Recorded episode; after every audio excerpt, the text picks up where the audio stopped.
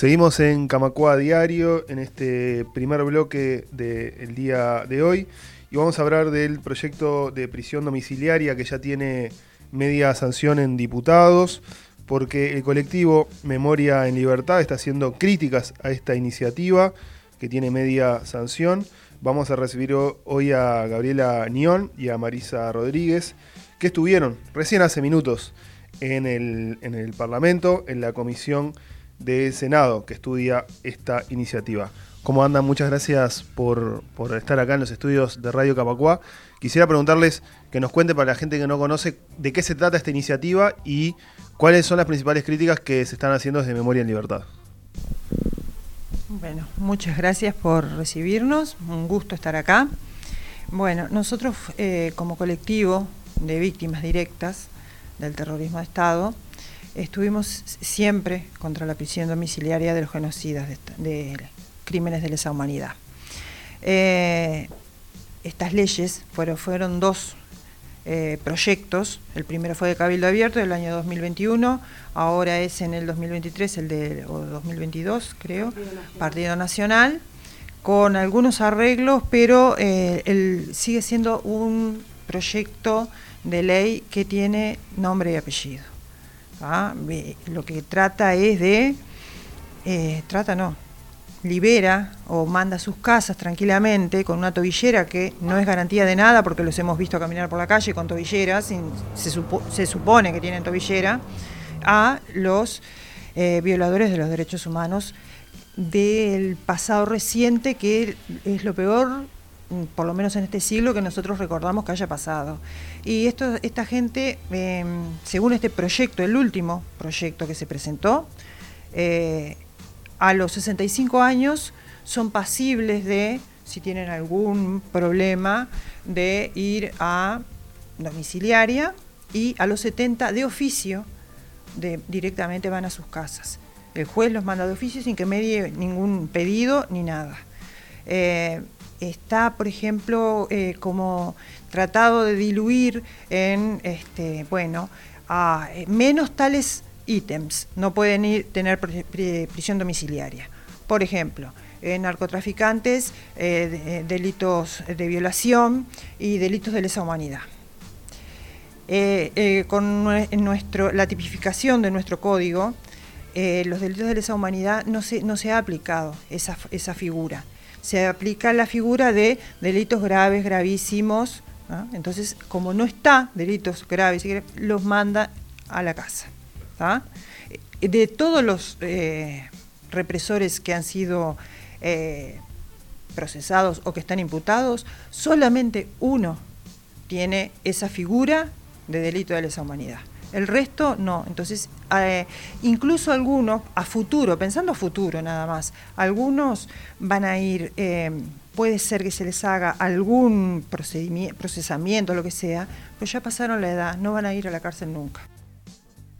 Eh, por parte de las autoridades, ¿hay alguna explicación de supuestamente, vos contabas bien cuál sería el, efecto real de aprobarse esta iniciativa, pero supuestamente qué es lo que se busca, por qué se está interesado eh, primero Cabildo Abierto, después el Partido Nacional en estas iniciativas? Sí, este, no, nosotros en realidad no sabemos, lo que sí nos queda claro que de aprobarse este proyecto de ley es un mensaje muy contradictorio para la sociedad, en particular para las nuevas generaciones, porque estamos hablando de personas que cometieron crímenes aberrantes eh, contra quienes éramos niños, niñas y adolescentes en épocas de terrorismo de Estado, para los cuales este, nosotros le recordamos a esta Comisión de Constitución y Legislación de Senadores que no hemos sido ni reconocidos ni reparados por el Estado. Entonces, por eso entendemos que es un mensaje contradictorio. Existe un problema real al día de hoy que es el hacinamiento carcelario de los presos comunes. Estamos hablando de unos 14.500 presos comunes, según el último informe del Comisionado Parlamentario para las Cárceles de abril de este año, que viven en condiciones de hacinamiento. Y por otro lado tenemos a un grupo muy reducido de militares que cometieron crímenes por los cuales no han sido juzgados como de lesa humanidad, pero que, que según el ordenamiento jurídico internacional sí deberían estarlo, que gozan de una prisión con todas las comodidades, con todo el confort, como es la cárcel de Domingo Arena, que fueron juzgados con las garantías del debido proceso, a diferencia de este, nuestros familiares eh, detenidos, presos políticos, que fueron juzgados por la justicia militar y nosotros entendemos que no se construye ciudadanía, que no se construye Estado de Derecho, enviando en particular para las generaciones más jóvenes que no vivieron aquellas épocas un mensaje de este tipo tan contradictorio socialmente. Bien, eh, cuéntenme un poco, eh, ustedes estuvieron ahí en la comparecencia, ¿cuál fue la reacción de los senadores? Si tuvieron alguna devolución, si les dijeron algo respecto a, las, a estas críticas que ustedes están realizando. Nosotros presentamos estos dos documentos que dejamos acá también para ustedes. No tuvimos pregunta ninguna. Este, algunos legisladores se retiraron antes de nosotros terminar de hacer uso de la palabra y no hubo ninguna pregunta. No, nos, eh, nos dijeron, bueno, solamente un senador dijo que entendía perfectamente nuestra, nuestro reclamo uno solo, pero que se tenían que ir rapidito y que no podían, que, que, pena que no podían hablar con nosotros. Otro se retiró como siempre hace, es frecuente en la, la gente de Cabildo Abierto, no, no, no, intercala con, no, intercambia con nosotros. Eh, y después el presidente, creo que era de la, de la comisión, nos dijo que, este, bueno, que había sido una exposición eh, medianamente clara a lo que nosotros quedamos esperando a ver que nos hicieran las preguntas correspondientes para aclarar lo que no había, si, si es medianamente algo no estuvo claro. Entonces quedamos esperando y no recibimos ninguna pregunta, nos despidieron con mucha amabilidad y salimos del recinto. Bien. Quería hacerle una pregunta más general de, de, si tienen alguna valoración de en qué momento estamos en el país, eh, porque incluye este proyecto que, que, ustedes se oponen claramente y que ya explicaron por qué, pero en general, ¿en qué momentos estamos en el país en, respecto a la búsqueda de la verdad, la justicia, nunca más? ¿Cómo ven la situación actual? Bueno, mira, eh, yo creo que todas estas leyes, eh, tanto la reparatoria, que nosotros no nos vamos a pronunciar por, por esa ley, como la de esta domiciliaria, como eh, quitarle a las viudas o viudos que recibe la pensión especial reparatoria, sacarlo del 100%, pasarlo al 66%. Eh, hay mucha, muchas, este, muchas señales de un cambio muy, muy peligroso, eh, no, no porque nos, nos, atañe a nosotros, sino de los mensajes que se está dando. Se está hablando otra vez de la teoría de los dos demonios. ¿Ah? estas cosas, a nosotros, nosotros hemos escuchado en el Parlamento, en debates, cuando, cuando hablaron de esta reparatoria, dice una, una senadora, dijo, de este lado están todos reparados, ahora reparemos de este otro. No, no hay dos lados en, este, en esta situación. Acá hubo un solo demonio y fue el terrorismo de Estado. Los demás son personas que son reparadas y que fueron... Em, sus derechos vulnerados por privados y el Estado tiene el derecho de reparar a quien se le ocurra.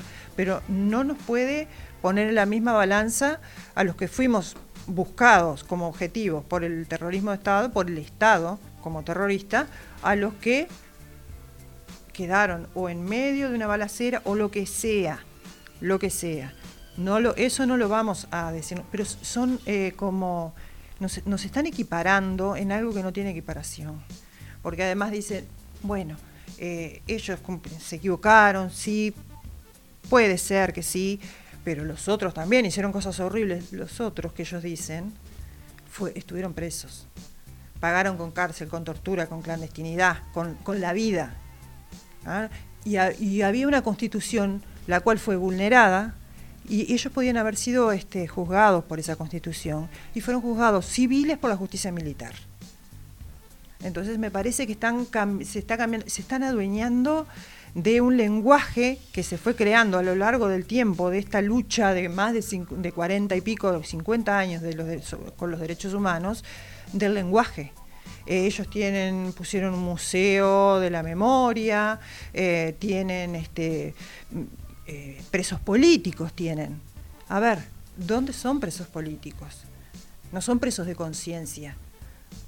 Entonces, me parece que es, un, tema muy, muy este, difícil eh, y la gente, eh, de tanto oírlo, de tanto oírlo, lo está tomando por bueno, cuando ya habíamos hecho todo un camino, un proceso de muchos años, que costó muchísimos años en establecer, no hubo dos demonios, eh, hubo terrorismo de Estado, hubo, después del terrorismo de Estado, un golpe de Estado cívico-militar.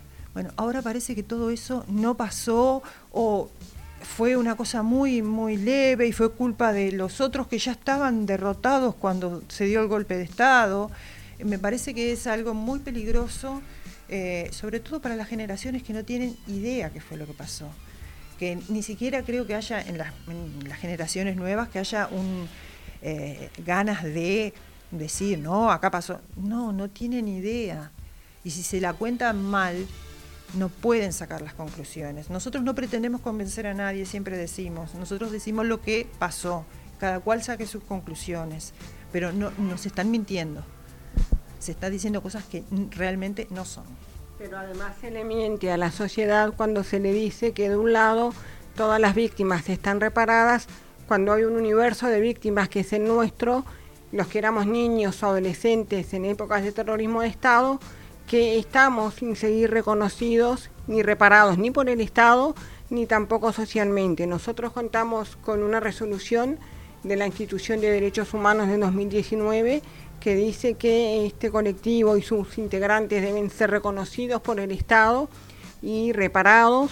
A su vez contamos con dos recomendaciones de Naciones Unidas de 2022, una del Comité contra la Tortura, la otra del Comité contra los por los Derechos Humanos y del grupo de trabajo para las desapariciones forzadas que visitó el Uruguay en 2022, que en su resolución, que se la dejó al Estado uruguayo, en el último párrafo dice que este, se debe cumplir con esa resolución, la resolución de la institución de derechos humanos que dice que debemos ser reconocidos y reparados. Entonces se sigue mintiendo, se sigue falseando la historia, este, se sigue mintiendo para este, querer imponer socialmente una teoría que, este, que es falsa, que no es real.